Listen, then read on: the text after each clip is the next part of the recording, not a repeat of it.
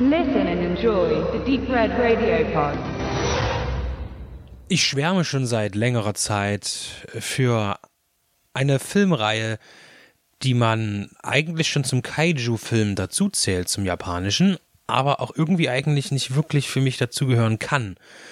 Denn Kaijus sind ja irgendwie halt Monster, die in gewisser Weise schon auch lebendig sind. Ich meine, gut, wenn man jetzt Mechagodzilla mal rausnimmt, irgendwie, vielleicht liege ich da auch falsch, aber irgendwie fand ich den Daimajin nie wirklich als Kaiju, obwohl er bestimmt einer ist. Ähm, also, es geht mir um den lieben Daimajin.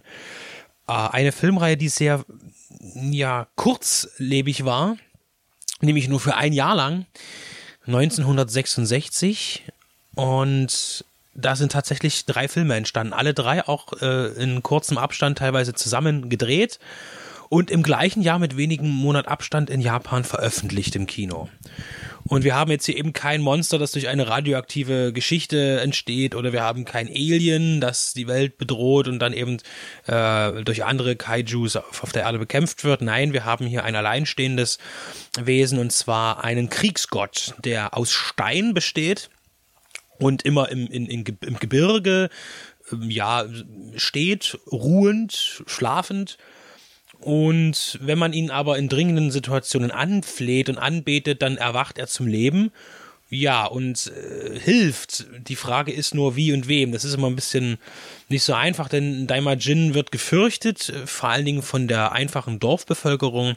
Und dieser eilt er dann eigentlich auch immer zur Hilfe. Denn man muss sagen, die drei Daimajin-Filme, jetzt ist es so, wir haben hier wieder sehr merkwürdige, merkwürdige Titelkombination, machen wir gleich noch, aber diese drei Daimajin-Filme sind relativ identisch von der Handlung her. Also da geht es eigentlich immer um unterdrückte Menschen, meist einfache Bauern oder ein kleines äh, Shogunat oder irgendwie, die von einer anderen Seite bedroht werden, von mächtigeren, blutrünstigeren, kriegerischer, kriegerischen äh, ja, Völkern.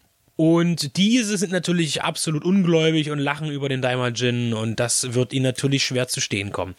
Äh, und dann wird eben äh, sehr lange die Geschichte erzählt. Das heißt, man zeigt die Unterdrückung. Das passiert halt in verschiedenen Szenarien, die sich aber eben sehr ähnlich sind. Äh, was den Film Unterschiede bringt, das sind tatsächlich die Action-Settings. Also die, die Action ist immer anders. Der Daimajin tritt immer anders auf. Äh, zum Beispiel auch zum Schluss im dritten Teil äh, in einer winterlichen äh, Szenario, das ich unglaublich toll umgesetzt finde. Äh, also, es geht also primär um das Gute gegen das Böse. Die schwachen Menschen flehen Daimajin an, ihnen zu helfen. Er wacht zu leben, marschiert los und macht die Menschen platt, die Bösen. Äh, der Daimajin sieht ein bisschen aus wie ein Samurai, äh, würde ich sagen. Und ist aus Stein, ne? Und er bewegt sich auch sehr, sehr klötzern fort. Er ist in der Größe, ja, das ist immer Sache so, ich, ich schätze mal so zwischen 12 und 15 Meter groß. Also er ist jetzt eben nicht so riesig wie Godzilla beispielsweise. Äh, und das ist der Vorteil der Daimajin-Reihe, denn man konnte hier viel äh, detailliertere Modelle von, von Häusern hm, kreieren, die dann zerstört werden durch den Daimajin in Kaiju-Manier. Und deshalb wirkt das alles äh, echter. Ja. Und hier muss man jetzt auch sagen, dass ja auch der, äh, die Daimajin-Geschichten eben nicht, das hätte ich vielleicht noch eher sagen sollen, zeitgenössisch sind, sondern es sind eigentlich auch historische Filme. Es sind ja auch Samurai-Filme, denn der, äh, es ist eine Mischung aus Kaiju und Samurai-Film. Denn die spielen alle so im 16. Jahrhundert im Japanischen und beschreiben eben dort, ja, ein spätes mittelalterliches Gebaren. Das heißt, wir haben hier keine Hochhäuser, sondern es sind immer, ja, so Festungen und Dörfer, die von Daimajin zerstört werden. Im Übrigen auch im zweiten Teil mit fast einer religiösen Anwandlung, wo Daimajin das Meer teilt und hindurchschreitet. Also ein, ein japanischer Supermoses vielleicht auch.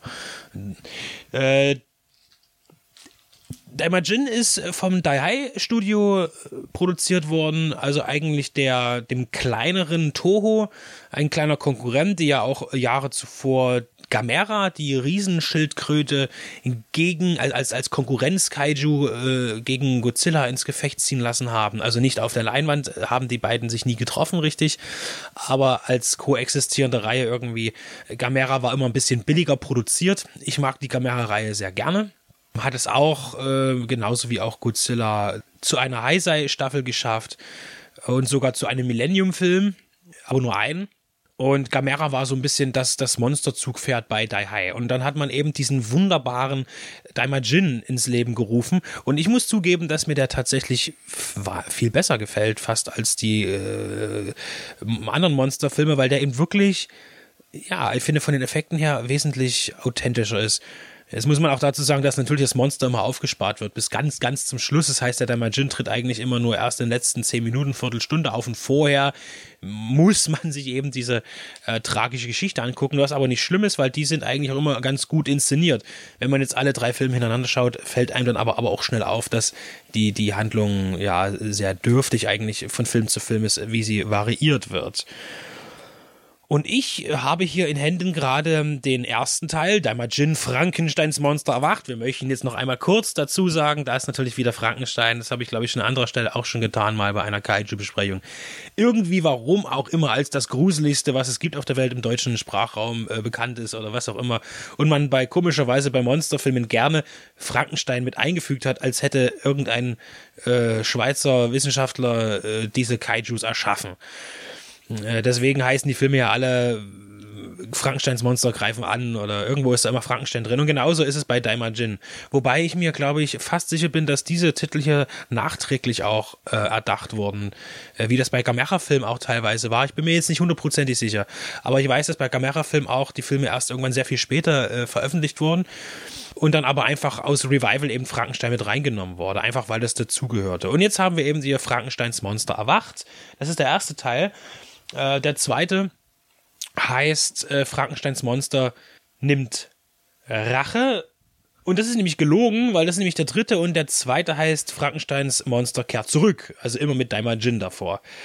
Die Filme sind in CinemaScope gedreht in Farbe und sehen einfach fantastisch aus, muss ich sagen. Ich habe hier äh, die etwas hochwertigeren, limitierten Veröffentlichungen äh, bei drei Filmen. Und zwar von Shock DVD Entertainment, die gab es auch als Amaray DVD ich habe aber die etwas premiumhafteren Werke. Die, äh, und jetzt habe ich hier einen nämlich mit dabei. Ich bin nämlich beim Leo und den schenke ich ihm nämlich. Das heißt, es stimmt gar nicht, er tauscht ihn tatsächlich, ähm, weil ich den nämlich doppelt gekauft habe. Wir waren ja vor einiger Zeit in Hildesheim in einem etwas merkwürdigen Filmgeschäft, das aber durchaus interessante Titel hatte, die aber teilweise etwas zu teuer waren. Und aber bei Daimajin fühlte ich mich genötigt zuzuschlagen, weil der Preis mir auch genehm äh, äh, ins Gedächtnis fuhr. Aber ich habe nicht genau gewusst, welchen ich von diesen sehr ähnlich klingenden Diamond-Titeln hatte. Ich hatte einen und da gab es zwei und dann habe ich eben die zwei gekauft, die da waren. Und natürlich hatte ich den ersten schon gehabt. Und deshalb äh, mache ich das jetzt ganz symbolisch. Leo sitzt neben mir. Ich gebe dir jetzt diese DVD. Vielen Dank. Und äh, ich habe es ja auch damals so geschrieben, als ich zu Hause war und merkte, ich habe den ja jetzt doch schon, habe ich mir aus Strafe, weil ich den Film umsonst gekauft habe, mir den dritten äh, Film im Internet bestellt. Ähm, für nicht ganz so wenig Geld, aber das hat sich für mich auf jeden Fall gelohnt.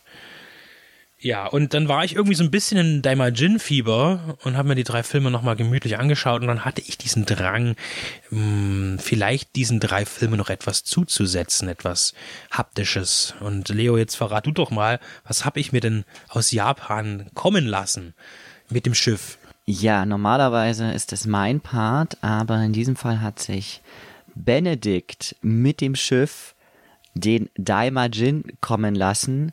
Das war aber jetzt nicht wie bei Godzilla oder King Kong notwendig auf einem ähm, sonst leerstehenden Öltanker, sondern das ging vielleicht auch mit einem kleinen Fischerkutter, denn wir haben hier nicht den 12 bis 15 Meter hohen Daimajin, sondern er ist dann wahrscheinlich im Maßstab 1 zu 100. Ähm, er ist 12,5 Zentimeter groß und wir reden hier von Benedikts Actionfigur des Daimajins. Ähm, ich halte ihn gerade auch zum ersten Mal so richtig in den Händen. Die Filme sind ja von 1966 und auch wenn es da schon durchaus auch Spielzeug und Merchandise zu verschiedenen Filmen gab, ich denke, dass auch zu den frühen Godzilla-Filmen recht schnell Figuren rauskamen, ähm, denke ich, dass der Daimajin auch damals jetzt noch nicht so populär war, dass es da sofort Formen des Merchandises gab. Und deswegen hat man nun haben über 50 Jahre später tatsächlich mindestens diese eine und andere sind uns jetzt nicht unbedingt bekannt Actionfigur des Daimajins rausgebracht Und Und muss ich da ganz kurz noch einklicken. Es gibt noch andere Daimajin-Figuren, die sind aber alle nicht so schön. Also ich hätte mir auch durchaus günstigere äh, holen können. Vom Preis reden wir jetzt mal noch nicht, aber die haben mir alle nicht gefallen. Nicht so schön ist das richtige Stichwort, denn diese Figur ist wirklich sehr schön und das liegt vor allem daran, dass sie von der japanischen Firma Kyodo hergestellt wurde. Ähm, Kyodo ist jetzt eben keine Firma, wo man in Japan und schon gar nicht in Deutschland in Spielzeugläden von irgendwelche Sachen findet, sondern das ist wirklich für den Sammlermarkt produziertes Merchandise. Ähm, und das Besondere bei Kyodo ist, vielen ist das vielleicht auch, sind diese Figuren als sogenannte Reveltech oder Kyodo Reveltech Figuren bekannt. Und zwar ist Reveltech eine bestimmte Form der Artikulation. Also eine Actionfigur zeichnet ja aus, dass sie eben keine Statue ist, die man sich ins Regal stellt und die dann da unbeweglich dasteht, sondern eine Actionfigur hat eben Bewegungspunkte. Man kann Arme, Beine, Kopf etc. bewegen und oft ist es eben auch so, je hochwertiger und je besser der Hersteller, umso mehr Bewegungspunkte hat die Figur. Dabei ist immer der springende Punkt.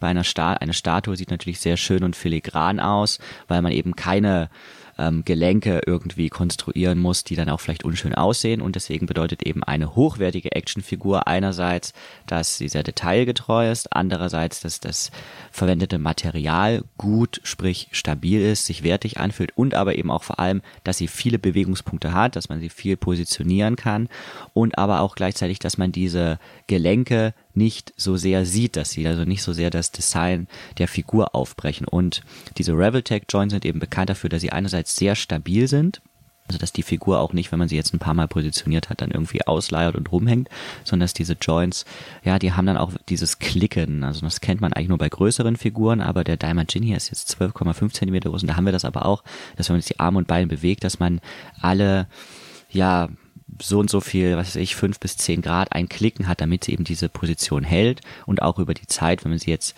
positionieren würde, auch wenn man den, mit denen ja nicht wild spielt, trotzdem die Position gut hält. Das sind diese Reveltech Joints. Und auch hier bei dem Daimajin, also wir haben ihn in seinem klassischen, klassischen Outfit mit, ja, das, ist das eine Metallrüstung? Ist das eine Holzrüstung? Ich, ich glaube tatsächlich, weil der Bambus. Daimajin ja aus Stein eigentlich ist, glaube ich, ist es auch einfach irgendwie Stein. Genau, Tatsächlich. also da haben wir hier ihn in seiner Stein. Wobei das Röckchen, genau wie bei der, also er hat so einen Rock an, äh, einen, wie sich das bei der Uniform so tut, ähm, die tatsächlich auch im Film auch beweglich sich zeigt. Ne? Es ist genauso wie hier. Also der, der ist tatsächlich auch äh, tatsächlich fast identisch zum, zum Film. Genau, und da das identisch zum Film ist, kann das ja eben auch keine Statue sein, denn er muss ja zum Leben erwachen. Das heißt, man stellt ihn ins Regal und auf einmal nimmt man ihn in die Hand und er ist beweglich, er erwacht zum Leben.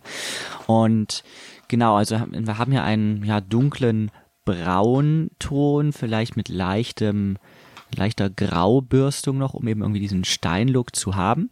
Und er kommt mit zwei verschiedenen Gesichtern. Einmal sein finsteres, fieses, auch irgendwie erinnert mich immer an diese Samurai-Masken, grünes Gesicht mit den gelben Augen und auch hier trotz des kleinen Maßstabs, also er ist nur minimal größer als die klassischen, klassischen Star Wars Figuren, die ja diese Größe, da hat ja damals der ähm, ja, Chefentwickler von Kenner, ähm, Chefskulpteur, gezeigt zwischen Daumen und Zeigefinger, so groß muss eine Actionfigur sein und ungefähr die Größe hat auch der Daimajin. Ähm, und trotzdem ist auch hier das Gesicht, ist ja klar, je kleiner, je schwieriger ist oft auch die Bemalung, sehr schön, sehr detailliert bemalt und das sind auch jetzt keine Unsauberheiten. Also das ist ja jetzt auch eine etwas höherpreisige, höherpreisige Figur. Also wir reden hier je nach Anbieter und wo man ihn findet von Preisen zwischen im weitesten Sinne 50 und 100 Euro. Und das war, das ist jetzt auch nicht, der ist jetzt auch nicht so teuer, weil er so selten ist, sondern die Figuren der Firma sind einfach recht hochpreisig und der wird auch, als der neu rauskam, sich ungefähr in diesem Preissegment bewegt haben. Er ist also sehr detailliert und er kommt eben auch mit verschiedenem Zubehör. Also wir haben zum einen sogar sozusagen vorinstalliert das grüne, ja, klassische Monster oder auch noch vermenschlichte Gesicht. Dann haben wir die, ja, unbewegliche Steinmaske, die man ihm einsetzen kann. Wir haben drei verschiedene Paar Hände. Wir haben zweimal Fäuste. Dann haben wir zwei, ja, bedrohlich greifende Hände. Und dann haben wir eine Hand, die das mitgelieferte Schwert halten kann. Da haben wir einmal ein, ja, ein Metallschwert nachempfundene Waffe und ein Steinschwert oder das Nein, Schwert es ist im tatsächlich Halfter? so, genau, Ah, darum man- geht es nämlich, okay. weil du hast einmal äh, das, äh, das Schwert in der Scheide, was du ihm an den Gürtel heften kannst und wenn du das aber ihm das Schwert in die Hand gibst, ja, dann kannst du nämlich, gibt es noch die Scheide ohne Schwert, die du dann stattdessen an den Gürtel heften Genau, kannst. also da Realismus war- und ja, Detailreichtum richtig, wird hier genau. groß geschrieben. Ähm, und zusätzlich haben wir auch noch einen kleinen Stand, wo man ihn draufstellen kann. Dabei, er hat jetzt recht, vom Design eben auch schon hier recht große Füße, große Schuhe, deswegen steht er sehr sicher. Also man bräuchte jetzt den Stand nur, wenn man ihn einbeinig oder in einer rennenden oder springenden Pose ähm, gerne aufstellen möchte. Hätten wir aber auf jeden Fall einen Stand dabei. Und wir haben auch Aber eine der kleine... Daimajin springt nicht. Genau, darauf möchte ich auch gleich kommen. Ähm, dann haben wir auch eine kleine Plakette, die man vor den Stand oder vor die Figur legen kann. Da, ich mutmaße jetzt, dass da auf Japanisch Daimajin wahrscheinlich draufsteht. Ja. Und dann steht auch nochmal 1966 wahrscheinlich das Copyright der Produktionsfirma. Wir werden auf jeden Fall auch auf unserer Website äh, in, in diesem angelegten Beitrag dann äh, ein paar Bilder kredenzen. Und ich bin ja schon darauf eingegangen, dass die Figuren der Firma Kyoto sehr beweglich sind. Das ist bei ihm auch der Fall. Aber da der Daimajin eben auch nicht rumspringt und rumfliegt, sind jetzt dann auch hier der Bewegung doch Grenzen gesetzt. Also er hat sehr viele Bewegungspunkte, aber alleine durch das Design, also man wollte dann auch den Oberkörper nicht aufbrechen. Manchmal hat man das noch, dass die, die sogenannten Butterfly Joints an den Schultern haben oder dass er den Oberkörper noch nach vorne oder hinten beugen kann. Das haben wir jetzt hier aufgrund seiner steinernen Kluft nicht. Zum, also wir haben zum Beispiel keine Bewegungspunkte im Oberkörper, aber eben der Kopf ist sehr beweglich, die Arme, Ellenbogen, Hände und so weiter. Und eben theoretisch, theoretisch auch die Beine, aber durch diesen Rock, der zwar hier gummiert und im Film wahrscheinlich ja aus schwererem Stoff ist, ähm, sind eben doch die Be Bewegungen der Beine eingeschränkt, dass man jetzt eben nicht den irgendwie Damme äh, machen kann, aber ihn eben doch in halbrennenden, stehenden, knienden verschiedenen Posen aufstellen kann. Also auch hier Was der filmischen äh, Figur aber auch eben entspricht. Also das ist jetzt äh, wahrscheinlich auch einfach, äh, weil es so ist, ne? weil der Daimajin eben keiner ist, der ist, äh, sich mit seinen Zehen, mit seiner Zehenspitze die Nase kratzt. Ja? Genau, also das, das macht total Sinn. Äh, manchmal regen sich dann die Sammler auf, dass die Figur dann doch nicht so beweglich ist, sondern vergessen sie, dass es hier irgendwie sich um eine Figur von Obi-Wan Kenobi handelt, der eben vielleicht nicht wie ein junger Luke Skywalker normalerweise rumspringt und so ist das auch beim Daimajin der Fall. Jetzt haben wir noch einen Menschen dabei, das ist nämlich auch noch. Der ist Genau, nämlich, wird genau. nämlich, wenn, wenn Einer- er in der Packung geliefert wird, ist der Mensch ja noch nicht Ja. dran. Aber das hat mich so an dieser Figur Ja. fasziniert. Er hat nämlich noch eine Geisel. Ja, ein Händepaar wird ähm, vervollständigt von einer äh, Geisel, einem armen, wahrscheinlich aber hier eher einem bösen Opfer, denn der Daimajin tritt ja eigentlich für das Gute ein, der eben ja an die Hand modelliert ist. Das heißt, wenn man ihm diese Hand einsteckt, dann hängt da noch ein Japaner mit äh, Glatze und Zopf, also klassische Frisur, hängt da dran, der sich gerade versucht loszureißen, aber wird natürlich keine Chance haben, denn der Daimajin guckt finster drein und die ähm, Schwertspitze malträtiert ihn auch schon. Also da kann man wirklich ein sehr schönes Setting ähm, sich aufbauen. Ein klein bisschen frage ich mich, in welchem Größenverhältnis die jetzt dann hier zueinander stehen. Denn wenn wir sagen, vielleicht der Daimajin ist 12 bis 15 Meter groß, würde ich doch sagen, und wenn wir schon großzügig sind, wenn der Japaner vielleicht 1,70 groß ist, wäre ja dann jetzt hier der Daimajin vielleicht drei, maximal viermal so groß. Also wir würden hier auf jeden Fall von unter 10 Metern sprechen. Definitiv ist die Proportion hier nicht ganz gegeben, aber ich denke noch kleiner. Aber ich, so für die Figur finde ich passt es ganz gut, weil man eben auch noch sehr gut, also auch dieser, dieser Mensch, der Kleine, ist unheimlich gut erkennbar. Also der ist äh, Hier. toll, toll modelliert und sieht sehr auch bemalt, ganz fein. Und auch die Farben finde ich toll, äh, die Farbenkombination. Auch hier haben wir wirklich eine, eine sehr schöne Modellierung und auch nochmal das Material ist eben, der Rock ist extra ein bisschen aus Gummi, dass eine be gewisse Beweglichkeit erhalten bleibt, aber sonst wird hier eben nicht, wie zum Beispiel bei Sachen, die man bei uns im Spielzeugladen von Hasbro oder so bekommt, dieses gummierte Plastik mit viel Weichmachern verwendet, sondern wir haben ja ein sehr schönes, festes, verhältnismäßig schweres, wertiges Plastik, was verwendet wurde, was auch ja, ja, bei dem Gummi haben wir irgendwie, wenn man irgendwie einmal mit dem Fingernagel reindrückt, irgendwie auch gleich einen Kratzer. Das ist ja alles ähm, wirklich fest und schön verarbeitet. Ähm, also da merkt man sofort, dass man hier eben eigentlich kein Spielzeug, auf der Verpackung steht auch This is not a toy in den Händen hält, sondern ein Sammlerstück. Entsprechend sieht auch die Verpackung aus, das ist ja für viele relevant. Das sind jetzt hier aber keine Verpackungen, die man aufreißen muss. Das heißt, man kann schön eine Lasche öffnen, die Figur entnehmen, ohne die Verpackung zu zerstören, die wirklich mit schönen Artworks aus den Filmen, aus den Filmen gesäumt ist und man hat diese. Es sind sogar Bilder von der Produktion der Figur irgendwie über der, über der äh, ja, zumindest wie, wie man rangegangen ist an das Thema mit dabei. Und ja. es gibt auch einen Text natürlich. Den wir nicht lesen können. Ja. Denn wir können noch kein Japanisch, aber wir arbeiten dran. Also wirklich auch eine ganz Hi. schöne, ganz schöne Präsentationsbox, die dann ja auch irgendwie damit reinspielt, dass wenn man jetzt eine gewisse Stange Geld für so eine Figur ausgibt, irgendwie ein gutes Gefühl hat, ein wertiges Produkt zu bekommen. Manchmal aufpassen muss man gerade bei den ähm, Importfirmen, also bei japanischen Firmen, dass wenn man die bestellt, kein Bootleg bekommt. Also wir kennen das nicht nur von Filmen, sondern natürlich gibt es das bei allen Sachen, mit denen sich irgendwie Geld verdienen lässt, dass dann ähm, Actionfiguren billig kopiert werden. Ein Anhaltspunkt ist, dass gerade bei den japanischen Firmen dann oft ein kleines Hologramm oder ein kleines Glitzerbild, ein Sticker angebracht ist. Oft frage ich mich dann, gut, ist der wirklich so schwer zu fälschen? ähm, aber das ist so ein Anhaltspunkt, dass die Figur original ist. Aber tatsächlich final sieht man das, oder was heißt final? Eigentlich sieht man das gleich, ob man bei einer Actionfigur ein Original oder eine Fälschung hat. Wenn man die Verpackung in die Hand nimmt, wenn die ordentlich bedruckt ist, wenn die in einem guten Zustand ist, wenn die eben nicht billig produziert ist, was, was eben ein Bootleg ist, so wie das bei den DVDs auch ist, dann ja. sieht man das und dann spät, allerspätestens bei der Figur, wenn die gut bemalt ist, das Material stimmt, die Beweglichkeit stimmt, dann ist es ein Original. Und dann wäre ich auch an dem Punkt zu sagen, selbst wenn es jetzt eine Fälschung wäre, dann wäre es ja auch egal, wenn sie von so guter Qualität mhm. ist. Aber im Fall von Kyoto jetzt ist es ja auch schwierig, dann eben das vorher zu tun, wenn man nur im, im Internet bestellen kann. Äh, aber ich habe ja einen guten bekommen, auf jeden Fall. Genau.